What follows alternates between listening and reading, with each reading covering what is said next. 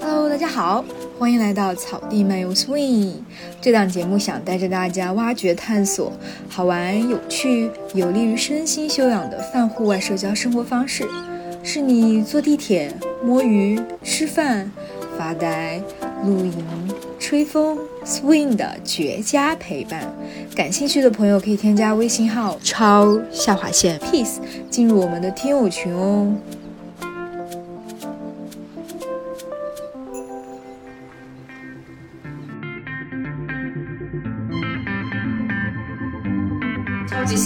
羡慕，的不是在于吃什么，而是有一个人他愿意每天陪你晚上这么长的一个时间段，就包括在我的人生最不开心那个阶段都没有找到一个人可以做这件事情，这真的是很幸福。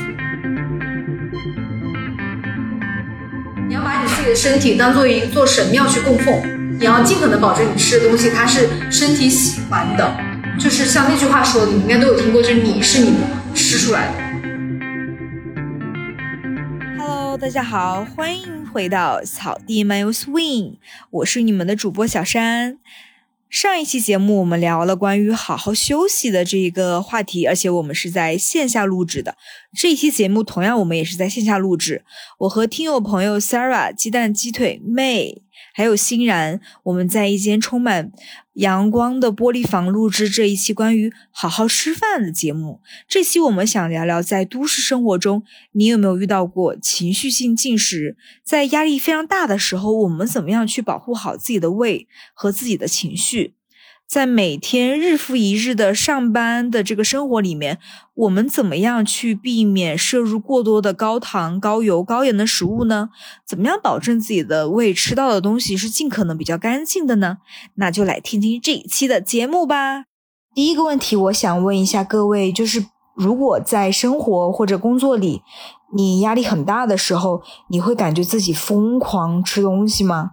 会会啊，几乎 真的是这样吗？会。这个现象在你们的生活中大概持续了多久？嗯，长的时候可能有半个月吧，天天都吃麦当劳，然后各种炸鸡，感觉就要吃很多很多肉去补偿自己，去补充能量的感觉嘛，就是会有这种情绪在里面嘛。哦，就觉得啊，既然已经这么辛苦了，为什么不对自己好一点呢？那比如说在你这一个多月，可能你比较呃暴饮暴食的时候，你会意识到这个事情吗？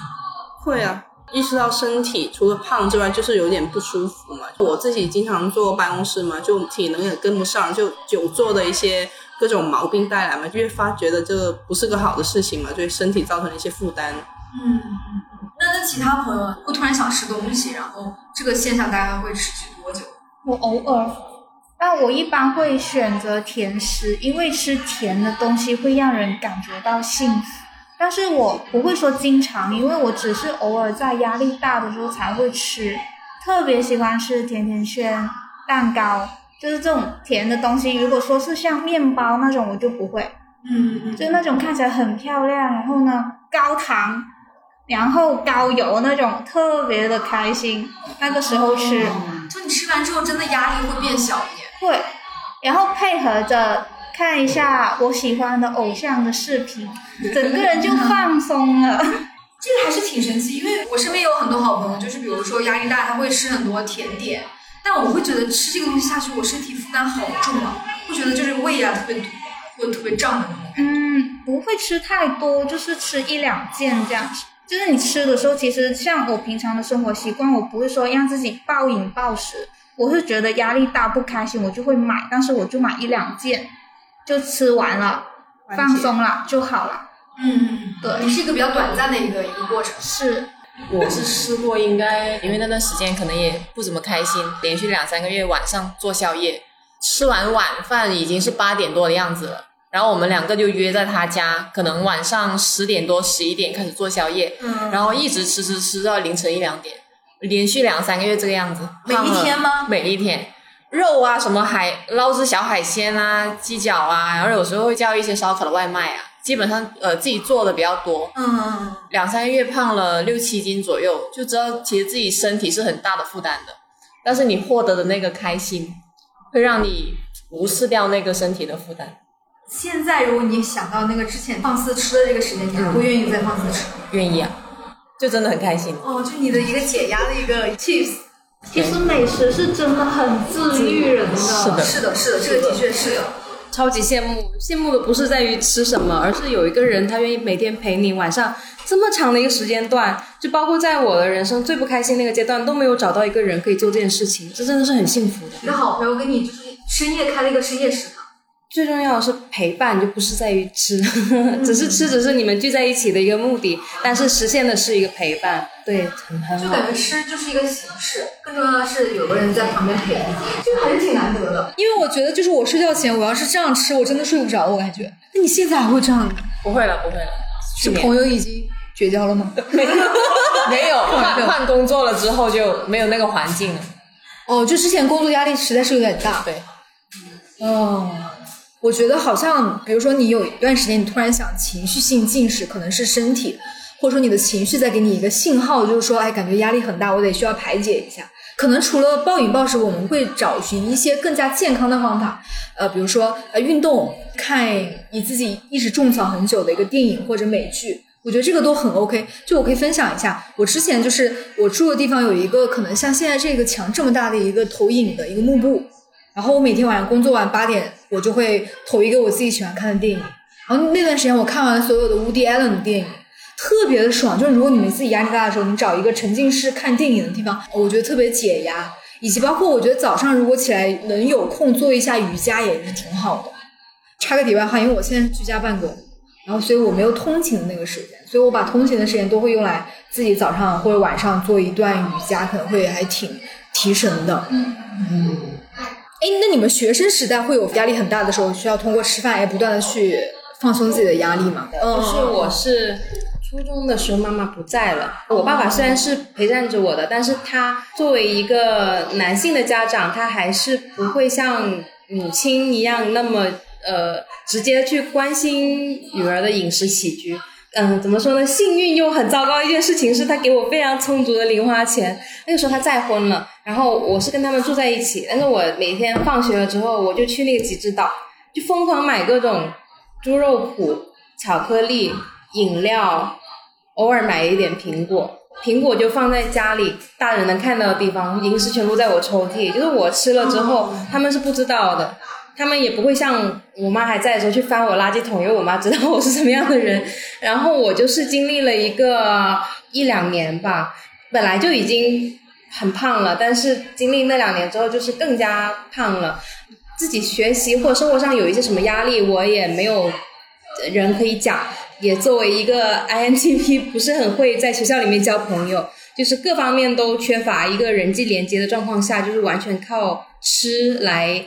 解决自己的一个孤独感吧，但是那个时候就接触了一个 BBC 的纪录片，是讲人体的，它是讲人的身体怎么运作啊，然后你吃了这些嗯含有反式脂肪酸的食物之后，你的身体是怎么样，不能够很好的消化它和代谢它。那我在接触那个之后，我就开始做一些比较轻量的跑步了。饮食上也开始注意，就是去走糖啊这方面的一些小小的，然后再到大学的时候，微博比较火红的年代，也还没有出现其他社交平台，那个时候就关注了一个。算是营养学家吧，叫范志红的，然后他就是会提倡从主食上增加一些粗粮啊，然后你食物种类，他就也会发出国家给的那种就是膳食推荐表，根据膳食推荐表说我们落实到每一天我们可以怎么做，就一个非常贴心和接地气的一个营养学老师，就是我觉得他在微博上面带领着很多愿意想办法改进自己的饮食和生活方式的人。去对自己的生活都做出了一个翻天覆地的改变吧。对我也是在大学里面，就是坚持运动，呃，饮食上稍微注意一点吧，就是稍微的回到了健康的体重，所以现在也不会出现那种特别大买特买零食的情况，因为就是从源头上控制自己的这个问题嘛。但是如果我想大吃的时候，我就是会买那种一颗的紫甘蓝或者一个大白菜，我是能水煮之后我整个能吃掉。就是以前因为暴饮暴食，就是我的胃容量 也是很大，就我还是会有大吃的需要，但是我就通过选择了不同的食物形式来过一下瘾吧，但是又尽量减少对身体的伤害，这样子。嗯，我觉得就是在聊吃什么这件事情上，可能更多反映的是自自己对当下的一个生活的状态、生活方式的一个总结。就如果这段时间你自己可能会特别放肆、特别放纵在吃的这件事情上，maybe 可能你在别的方面会压力会比较大的一个表现。我刚刚你说的武志红嘛，我之前有看到他写的一些书以及他的一些课，就他有说过，如果要是你觉得自己最近这段时间特别暴饮暴食，就像你刚刚说的，要从源头去找你情绪上应对的压力。去找一些更健康的自我安抚的方式，比如说游泳、跑步、看书、自我对话，比如说你写日记，都是一个很 OK 的一个方式。或者是说你跟你最亲近的人、朋友啊、家人去聊一聊，就看你自己到底情绪到底是因为什么想在食物上去进行一些发泄。我是会觉得这这种情况会比你自己直接去暴饮暴食会更加科学合理一点。嗯，我觉得这个还是可能会让听这期节目的朋友会有一些启发。其实我们刚刚有说到，哎，就说我们尽可能要吃一些干净的食物，也也是很重要的。如果你经常把一些糖油混合物啊、高油高盐的东西吃到你肚子里，可能三年五年，你看你皮肤哎就会长痘，头发这样出油，肚子一捏一大坨。就是就是我看今天看到有一个那个营养师，他说了一句话，说你要把你自己的身体当做一座神庙去供奉，你要尽可能保证你吃的东西它是身体喜欢的。就是像那句话说的，你应该都有听过，就是你是你吃出来的。这也是一本书，也推荐你们大家可以去看一下。你要把你自己的身体当做一座神庙去供奉，你要尽可能保证你吃的东西它是身体喜欢的。就是像那句话说的，你们应该都有听过，就是你是你吃出来的。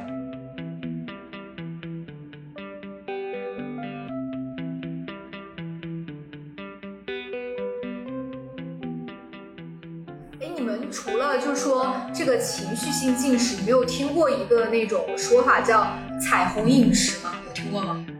它是美国的一个饮食指南，它建议啊，每天人均需要进食五到十三种色彩各异的蔬果。那比如说，它会把食物分成那个各个颜色的，比如说哈，红色食物，比如说是西红柿、红苋菜、火龙果；橙黄色，比如说胡萝卜、南瓜、土豆；绿色的呢，比如说莴笋、卷心菜、菠菜；黑色呢，黑豆、黑米、黑木耳；白色就比如说像山药、银耳，巴拉巴拉巴拉巴拉这些，你们能想到白色的东西，每天尽可能要把这五种颜色都吃到你自己肚子里，这样你能保证你的营养是比较均衡多样的。其实不用那么麻烦，买复合维生素就好了。哎，说说维生素，我最近在吃某一个牌子的葡萄籽，哇，真挺有用的耶！我之前是这样的，就是我身上可能会有一些蚊虫咬的伤疤在腿上面，然后我吃了半个月就就没有了那些东西。此处没有广告，因为我也没有暴露它的品牌，但是真的很管用，很神奇。很神奇。你们知道广州的那个蚊子很毒吗？我三五年都没有消下去，我大概吃了一个月不到的时间，它就消在那个啥。所以我觉得维生素补剂还是有点用的。是是，维生素很好，维生素 C，然后维生素 B 族对女生很好。对对，那个补剂里面就是有很多的维生素 B 啊，还有维生素 E。对，我觉得 D 也很重要，就是现在人经常要要防晒嘛，防防晒的话，就可能那个 D 就会缺失了。嗯，对对对对对。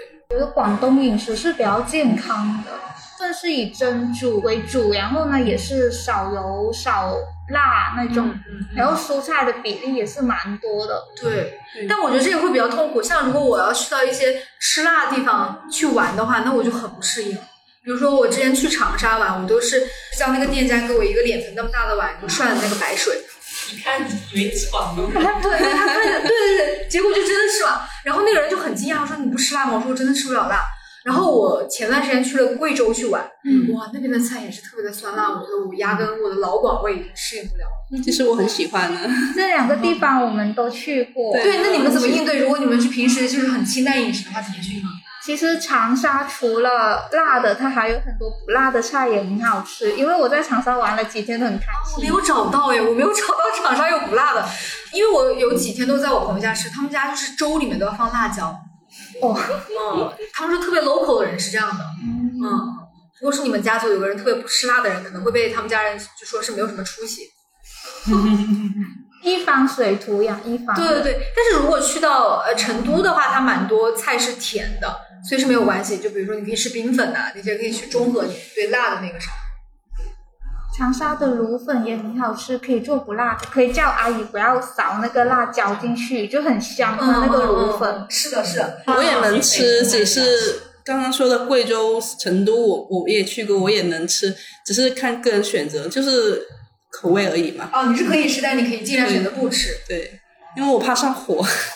对呀、就是这这，我觉得“上火”这个词可能只有广东人才懂的那种密语。就是我我回老家，我说我过年我可能吃不了那么多辣的东西，他们不懂什么叫上火。对，就是也不懂祛湿。对对对对对对，什么火气大啊什么的。如果你平时很喜欢吃辣的话，你那个一般一日三餐一定要有一顿是辣的，这是你的指标。也不会因为现在就中午在公司的饭堂，然后晚上在家里面。虽然说我爸妈也是无辣不欢那种人，但是毕竟都是土生土长的广东这边的嘛，所以做饭还是会偏广东口味多一点。就是老火汤里面放点辣椒。也不会，但是炒青菜会放那种小米椒，但也青菜是不辣的，它不辣的，但是得放辣椒，就是一种仪式感吧。我我之前跟那那种很能吃辣的朋友聊，他们觉得辣就不仅是我们想的那种辣，他可能觉得辣是一种调味，跟盐跟糖对，味精是一样的，对对对对，就可能他的目的不是说一定要为了这盘这盘菜一定要变辣，嗯但是要放辣椒，相当于放酱油差不多。点缀。对对对对对。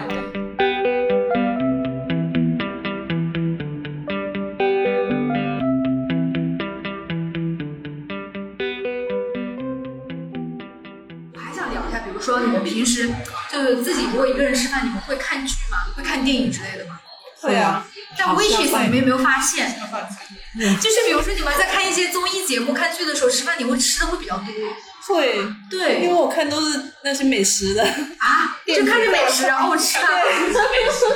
对，就是看那些做饭综艺啊，就或者做饭那些呃剧啊什么之类，就就是我之前一直看，就觉得之前口罩的时候就一直在看那个蜀中桃子姐，还有他们这个家族什么呃妖弟还有阿波的幸福生活，就是讲成都呃就是自贡这边的他们做菜啊、种田的这些乡土的，我觉得就蛮温馨的，就是。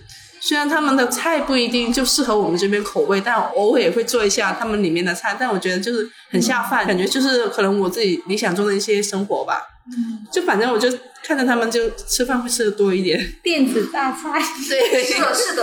你你们其他人呢，还会有一些平时吃饭时候一定会看的一些剧？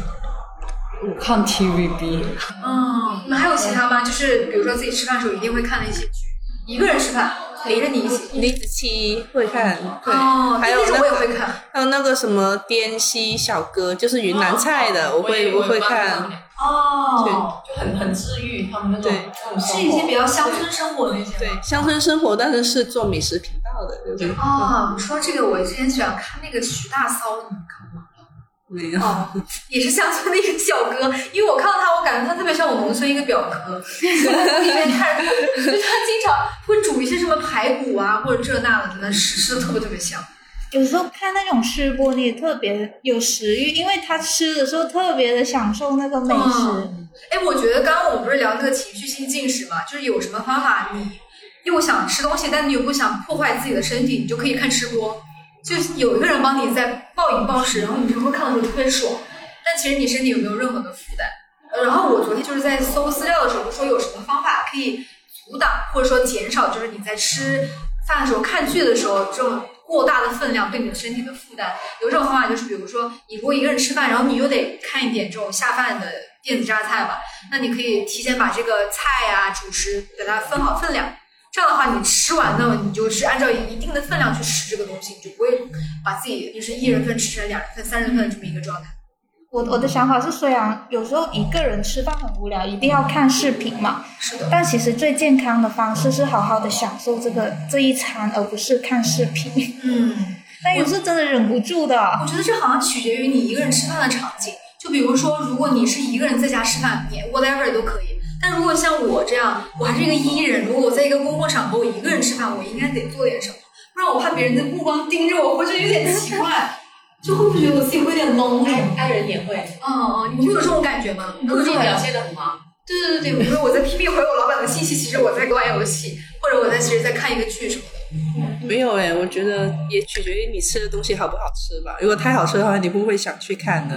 哦，那我好像目目前没有遇到过什么特别让我难忘的会美食。有，如果如果很好吃，我会拍照，然后不停的分享啊，好好吃，然后继续吃。啊、对对对，特别好吃，真的是对不会看视频，只会好好的去享受。哦，说到好吃，我又想到一个问题，因为其实平时我对美食是没什么标准，我觉得就是食物有点味道，我就觉得挺好吃的。你们会对食物有一个自己比较挑剔的标准，或者说你们身边的朋友会说，哎，你这个人其实挺挑剔的啊，你们可能对吃比较讲究。对自己做的不会挑剔的。自己做怎么样？就自己做的很辛苦。苦，你觉得会很加分了，会有一个自己做的滤镜。就平时你们会很在意食物的这些味道吗？还是说，哎，它煮熟了就差不多就 OK 了？会在意。我是很明显的，就是对肉的嫩不嫩很在意的人。如果是减肥的那个时间段的话，呃，会比较经常买鸡胸肉嘛，怎么把它给不柴，然后做的比较嫩的话，其实蛮讲究的。但是如果是很柴，我就会觉得很难下咽。但是我发现，呃，比如说跟朋友出去吃那些呃烧烤的羊肉串或牛肉串，我会觉得，嗯，这个肉很柴耶。如果是这样的话，我为什么要出来吃？他就说他们对柴或者嫩的那个感觉就没有我那么明显。哦，那你可能确实比较明显。对，就像我突然想起来，就是像有一些长辈，他能吃出那种饲养的鸡的鸡蛋和土鸡蛋的区别，你们能吃得出来吗？没有。到就有些人他能吃出有没有放味精，我也不敏感。这应该是广东人应该会能察觉出来，因为很很多你煲的那个老广靓汤，腌甚至不用放味精就可以直接喝了。也也对，可能其他省份的人他可能会煮一个快手汤，它里面可能放点味精调味。我之前也是不能接受，因为我有有个湖南的朋友，他给我们做饭吃，然后他煮汤煮那个莲藕排骨汤，啊，那个很好喝啊。然后我们说哇超好喝，你放了什么？他说放了蚝油，放了鸡精，放了很多，放了盐，还放了糖，放在汤里面。我说怪不得这么好喝，因为完全不像广东的那种老火汤的感觉。哇，我们就当时就惊呆了。这个应该是广东人确实不太能接受。对，不能接受。它的那个莲藕排骨汤是得炖几个小时，还是它是一个快手？嗯，快一个小时。哦。但是你会感觉到它味道很浓。很浓郁，确实。对因为它我觉得去到湖北也是经常有这个菜，武汉那些也会经常喝这个。还有你们其他人会对美食会比较讲究挑剔吗？新鲜的就好吃。一定要吃新鲜的，因为你放在冻库里面久了，你再拿出来烹饪，真的能吃得出那个味道的冰箱味。嗯对，就是说，可能我们平时说，就你没有那个锅气了。那你说锅气是我们那种爆炒那种菜，像炒粉啊，然后爆炒的那个小炒就一定要有锅气，那个就香。然后那个冰香味呢，吃出来是很食材的。食材不新鲜，很怪的那个味道，哦，就很怪。就是有点临近变质的那种感觉。就是不冰箱味，冰冰箱冰冰箱的味道。哦这我还第一次体验，我感觉我平时好像吃不出来，但是我能吃出来没有锅气。比如说，你吃到有些餐厅啊，你明显能感觉到它是预制菜做的。嗯，嗯，比如说你点单点了二十分钟，他巴拉巴拉给你上了八个菜，我觉得一般来说应该是预制菜。现在预制菜都很多啊，出去吃，外卖更加特别。是的，对，但如果你要去到一些可能是呃家庭的私房菜，它很多就是那种当场给你做的，那个味道就完全不一样。那是另外的价格。好现实啊！大排档也行。或者是像我们刚刚说的，就是自己做菜呗。我觉得就是刚刚说那个新鲜，还是跟那个烹饪方式有关嘛。就比如说你很重油重辣炸的这些东西，就掩盖了食材的那些新鲜东西，可能你就吃不出嘛。那如果你是很清淡的一些做法，比如清蒸啊，或者就焖啊煮的话，你就很能明显吃得出这个食材新不新鲜，好不好吃嘛。很多广州人呢，广东人就追求一个食材新鲜，就是因为是这样子嘛。因为跟他们的烹饪方式是有关的。比如说像酸菜鱼吧，就鱼类其实很明显的，它新不新鲜。如果是不新鲜的话，它会有很很对腥味跟霉的一种口感，是很明显的。但是它本身是一道很重口味的菜。刚刚你们说的冰箱味还有鱼腥味，在我这种就是不怎么讲究的人，好像都真的吃不出来。就是我，我是属于那种对食物就不挑剔到什么程度。就有一次，我跟我一堆朋友去外面点西餐嘛，他们点了一个奶油蘑菇汤，就是他们喝了一口，没有一个人能喝下去第二口，然后我就负责把那些汤全部喝完，我觉得还挺好喝的。